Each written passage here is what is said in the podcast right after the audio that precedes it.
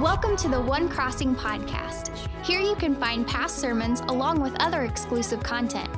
Our prayer is that God will move in your life even when you are on the go. We hope you enjoy this message. Well, hello, Crossing Church. So glad to see you and to be seen by you this week. I hope you're doing a great job uh, as you're studying and reading and listening to God's Word as we're involved in this series uh, called The Cure. And I'm excited to be able to preach this sermon to you from the book of Mark here in just a little bit. Guess what's happening? Our campuses are starting to open.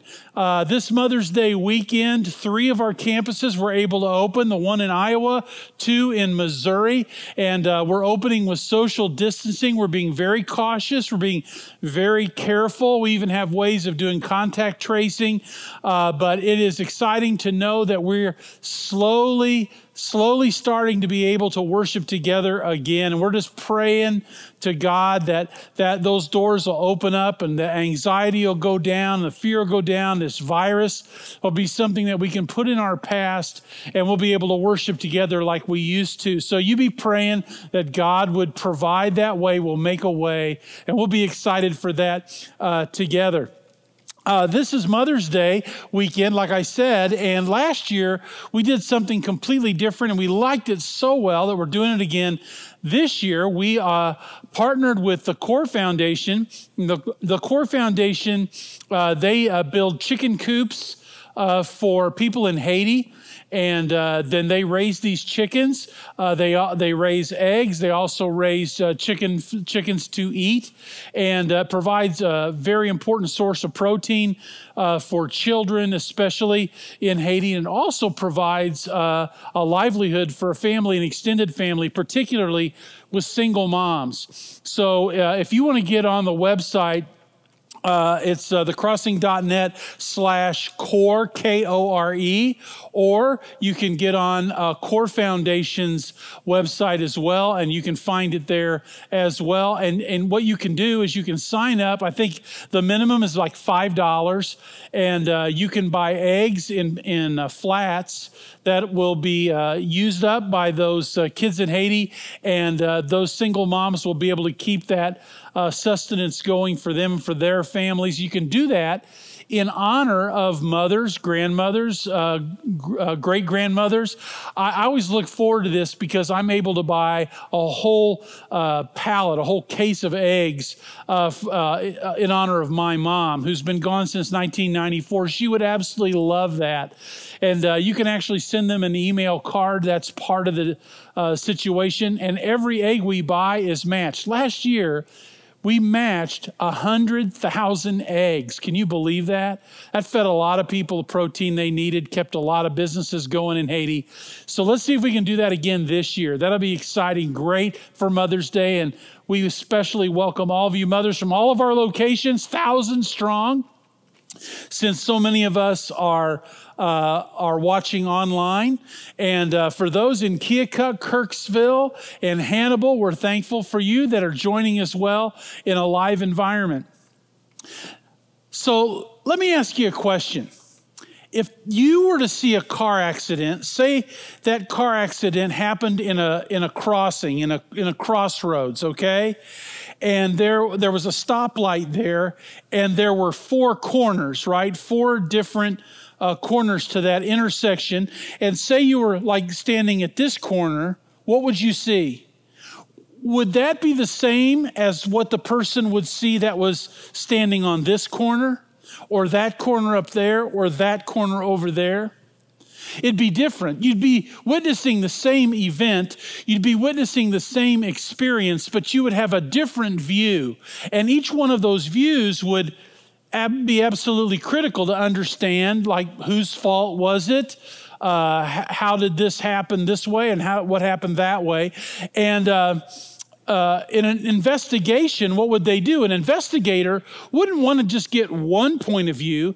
That investigator would want to get all four points of view as many people as were witnessing as possible to see what was going on. Well that's exactly how you get the clearest picture of the life of Christ. You get four different views Matthew, Mark, Luke, and John. All four of those are giving you their, their view, their perspective as they look at the life of Christ. All somewhat different, but all be all right at the same time. And that's what we see.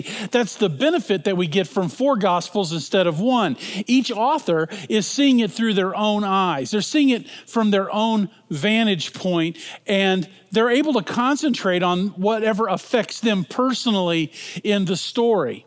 So, like last week when we were talking from Matthew, we could see that Matthew was seeing it from a very particular perspective. He saw it as a Jewish tax collector. So he sees things mathematically. He wants to prove something, doesn't he? He's uh, excited about being able to show that Jesus is actually this Messiah. And he's coming at it from the angle of being Jewish. And so all these people that had believed uh, these prophecies up to this point are seeing their fulfillment. And that's why Matthew spends so much time on uh, Old Testament fulfillment of prophecy. He spends so much time on Jesus' teaching and what that teaching meant. Now, when we get to Mark, it's very different. Of all four gospels, uh, when we when we look at Mark, we're seeing uh, a, a real mystery. When we look at Matthew, we realize, well, Matthew wrote Matthew. That's why it's called Matthew, right? But when we get to Mark, what we find out is that Mark, even though he wrote down the words of the Gospel of Mark, it's not really something he's recounting because Mark very probably wasn't even a part of Jesus' life. So, how could he be an eyewitness? How could he even be an authority that he would be able to write this gospel? As a matter of fact, the book of Mark is the first recorded gospel before any of the others. A deeper look at the book of Mark finds out that Mark was really acting as a scribe. He was writing down the eyewitness account of someone else.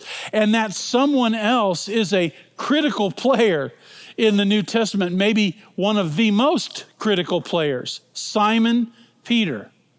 It was probably written while Simon Peter was in prison at Rome and Mark was there to take care of him. Simon Peter calls Mark his son in the faith. And I'm sure that Simon Peter wanted to get his account of the life uh, and the death and the resurrection of Jesus Christ out so that the world could hear his own eyewitness testimony from his vantage point.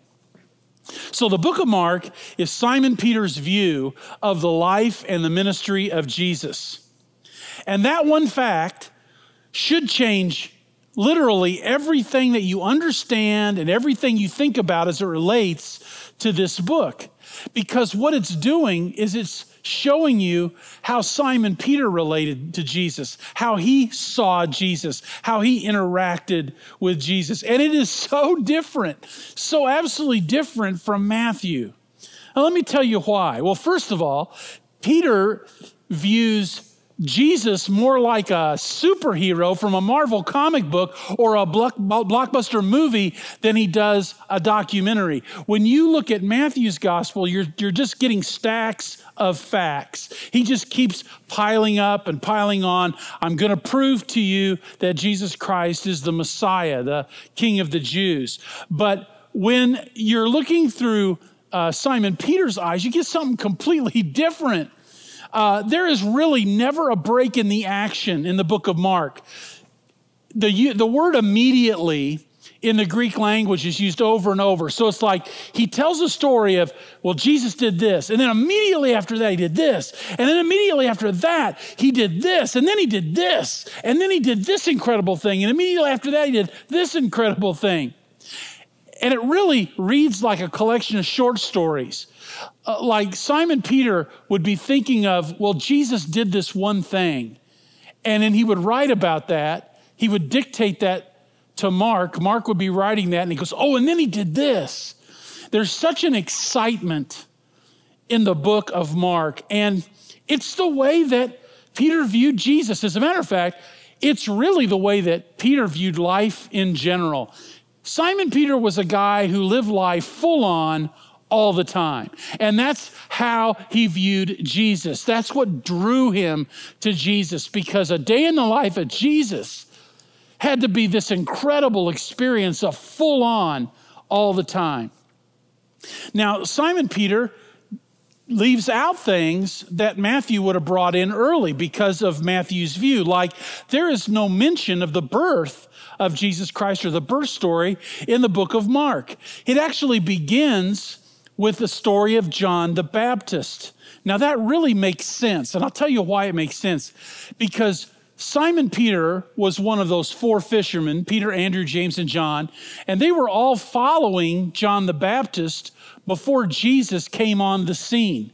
There was something about John the Baptist that really drew them in. This was his connecting point. So he wants to talk about John because that's where that's where his connecting point to Jesus came from, right? He was drawn to John the Baptist's fiery preaching. This guy in a camel hair tunic that never uh, cut his hair. And the Bible says he ate locusts and honey, and he's out in the wilderness and he's preaching this fiery preaching and teaching. And then he sees Jesus come and he goes, Behold, the Lamb of God that takes away the sin of the world. He says, You should baptize me, Jesus, instead of me baptizing you. That had to capture Simon Peter's attention along with his brother and his friends. And Jesus, his teaching, that teaching which is recounted in the book of Mark, is particularly in the fiery passages. You can see that the things that Simon Peter loved about John's preaching, he also loved about Jesus' preaching. And so Jesus actually, every time he gets excited, that's the part that Simon Peter wants to have written down or recounts to Mark to write down. He also recounts the death of John the Baptist in great detail, and it makes you feel this firm connection that he would have had to John the Baptist. Now, a further look into the book of Mark actually divides it into two parts. This gospel is really a two part gospel. The first part of it is really concentrating on who uh, Jesus is, as understood by the things that he is able to do that no one else is able to do, the way that Peter sees it through his own eyes. And then it shifts at the same place and at the same time that Matthew's gospel shifts. It's at Caesarea Philippi in Mark chapter 8. It's where Jesus asks his disciples who they believe he is. And after that moment, you remember that's Simon Peter that was the one that said, You're the Christ, you're the Son of the living God. That was the great confession. And after that moment, we see this new reality come to light for Simon Peter. He begins to understand not just the things that Jesus is able to do, the nature of who he is, but he begins to understand why Jesus Jesus is actually here. And that leads you to the key verse in the book of Mark. We find it in Mark chapter 10, verse 45. And this is what it says For even the Son of Man did not come to be served, but to serve, and to give his life as a ransom for many. That really needs to be your memory verse if you're trying to find that one verse in the book of Mark that you'd like to make your own, have those 27 verses locked in your heart. Let's look at what specifically grabs a hold of Simon Peter in the first part of Mark. Uh, and you can get this from Mark chapter 1, verses 21 to 34. Just watch what happens. It says, They went to Capernaum, and when the Sabbath came, Jesus went into the synagogue and began to teach. The people were amazed at his teaching because he taught them as one who had authority, not as the teachers of the law. Just then, a man in their synagogue who was possessed with an evil spirit cried out, What do you want with us, Jesus of Nazareth? Why have you come to destroy us? I know who you are, the Holy One of God. Be quiet, said Jesus sternly. Come out of him. And the evil spirit shook the man violently and came out of him with a shriek. The people were all so amazed that they asked each other, What is this? A new teaching and with authority? He even gives orders to evil spirits and they obey him. And news about him spread quickly over the whole region of Galilee. And as soon, that's immediately, as soon as they left the synagogue, they went with James and John to the home of Simon and Andrew. This is Simon Peter's home. Simon's mother in law was in bed with a fever, and they told Jesus about her. So he went to her, took her hand, and helped her up. And the fever left her, and she began to wait on them. That evening after sunset, Jesus, uh, the people brought to Jesus all the sick and the demon possessed. And the whole town gathered at the door. And Jesus healed many who had various diseases, and he also drove out many demons. But he would not let the demons speak because they knew who he was. Wow.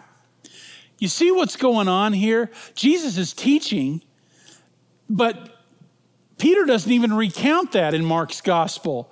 What he recounts is this moment, this, this Marvel Comics moment, this blockbuster moment where this demon possessed man is healed. He sees him cured in the synagogue. And then he tells a story about them literally going across the street to heal his own mother in law. And then he heals everybody in town.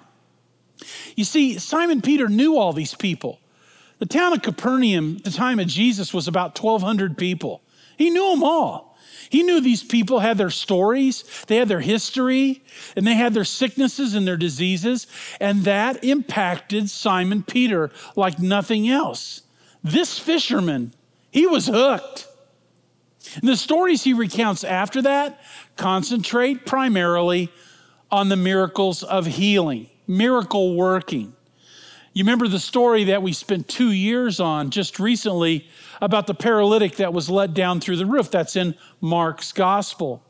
There are other miracles that are recounted in the book of uh, Mark that shows Jesus' power over nature and his power over the demonic world.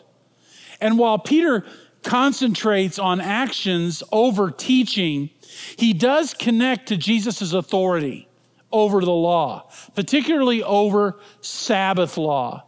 That Jesus is actually doing something greater than what the religious leaders were doing that day. And you know what that does? That connects back to John the Baptist because that's what John was doing.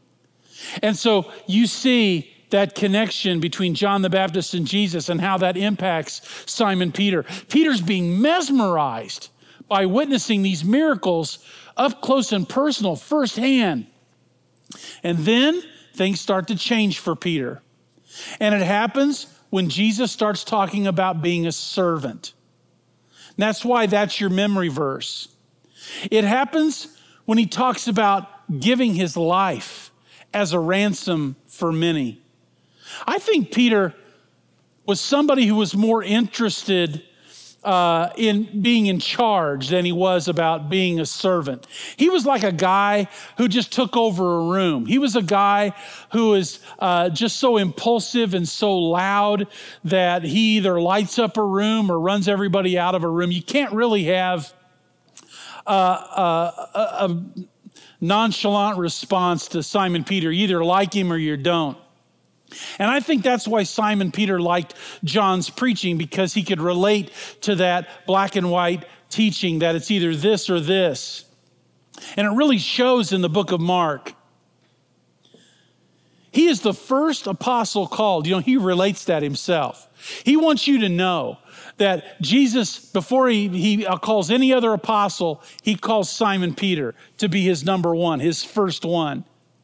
He's the only one that is referred to by name after the resurrection. Now remember, Simon Peter's dictating this. So he's telling Mark that he wants him to write down, hey, I was the first disciple and I was the first one that uh, knew about Jesus' resurrection.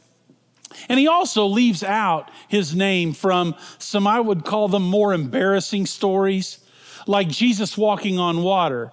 You know, he talks about Jesus walking on water, but he doesn't make any mention of him being the one who steps out of the boat, him being the one who's afraid of the wind and the waves and sinks. And then Jesus has to rescue him and shake his head and say, How long am I going to have to contend with you, you of little faith?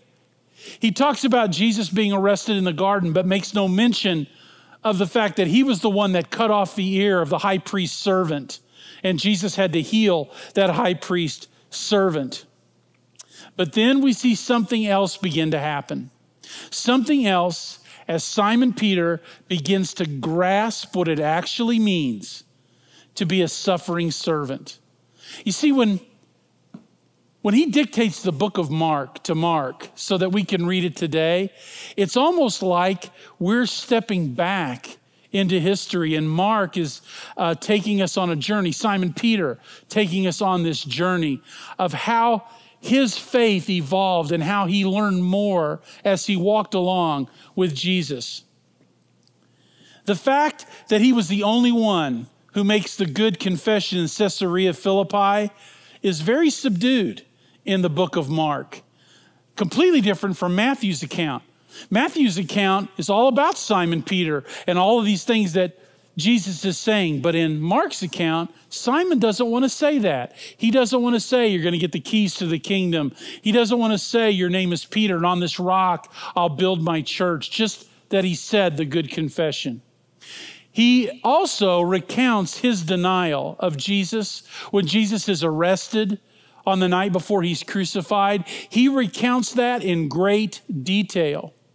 I want you to think about the humility of a guy that is telling that story on himself. I mean, how far away is that from the story of Judas, who not only denied Jesus, but sold him out? That's really kind of what Simon Peter was doing. Imagine how painful it would be to dictate that to Mark, to write it down, that all of the ages that was going to read this gospel was going to be reminded that Simon Peter betrayed Jesus by denying he knew him three times. And there's something else interesting. There is no mention in the book of Mark of how Jesus reinstated Peter into his good graces. You can read that, but you have to go to the last part of the book of John to read it. John recounts it, but not Simon Peter.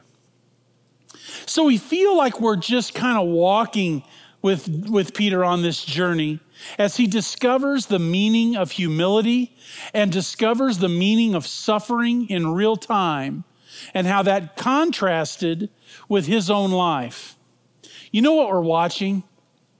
As we read the book of Mark, we're watching a man change, literally, right before your eyes. Because that's what's happening to Simon Peter.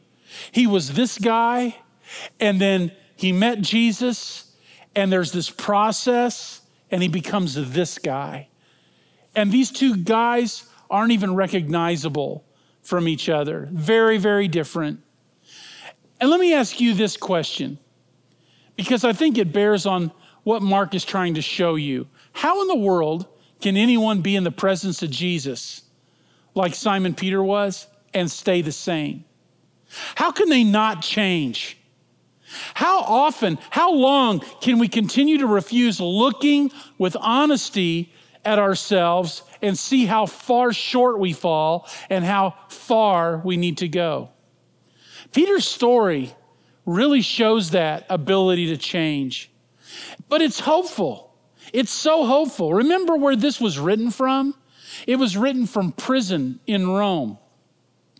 As a matter of fact, it was being dictated by a man who not too far in the very short future is going to be put to death because of his testimony for Jesus Christ. A man who denied Jesus three times is in prison waiting to die. And the way that Foxe's Book of Martyrs tells you he died is by crucifixion. But because he didn't feel worthy to die the way that Jesus died, they crucified him upside down. I think that's powerful. That he was put to death for one reason and one reason only, and it was his total commitment to Jesus Christ. That is a testimony of absolute change. It's about the God of the universe becoming the most humble of servants because that's what Jesus did. It's about him leaving the throne of grace, leaving the throne of the universe, and coming down to deliver that grace to people who didn't deserve it. It's about the most unworthy of followers. And that's what Simon Peter was. He was the most unworthy of followers, becoming a beacon of commitment. And do you know why? It was because of love. It was because the power of Jesus' love for him and that power of love can change somebody. So let me ask you we go through the book of Mark and we read from John the Baptist and his ministry, the ministry of Jesus, all the way to his death, burial, and resurrection. We hear it from Simon Peter's perspective. We're getting his version of what he sees at that crossroads. What are your takeaways? Well, let me tell you what my takeaways are. First of all, this is a short walk. I mean, it doesn't take long to read the 16 chapters of the book of Mark. They're short chapters, and you can read it in one sitting. But think about what you can do in that short walk with Simon Peter. You can actually experience his life with Jesus, living with him for three years by reading this book.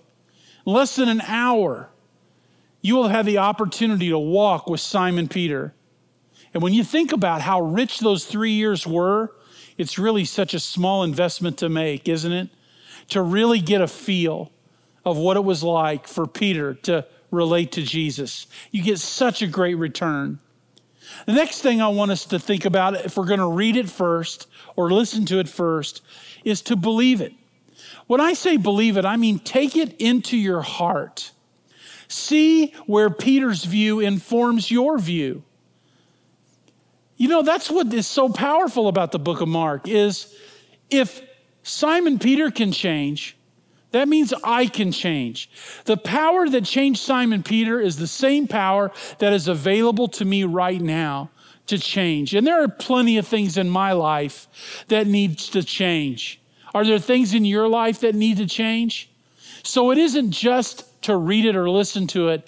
Take it in, believe it, make it your own. We can change, and we learn that from Simon Peter. Number three, take action on what you're believing, apply it to your life, and apply it to your decision making. Ask yourself this question What kind of a servant am I? What am I willing to suffer for the sake of my relationship to Jesus Christ? How am I doing in the area of personal humility? Am I moving along that continuum? Am I a different person than I used to be? If people saw me or they related to me, people that knew me a while ago, would they be able to say, well, that guy is not the guy he used to be? They could certainly say that about Simon Peter because he'd been in the presence of Jesus. Would you get in the presence of the Word of God? It'll change you. What changes have I made in my life? Maybe you could ask that question. And what changes am I willing to start today? Think about that. Finally, share it.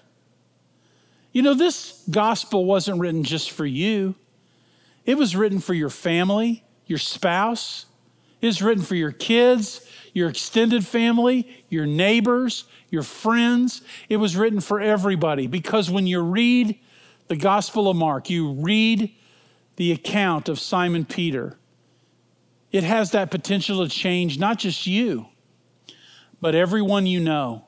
So share it.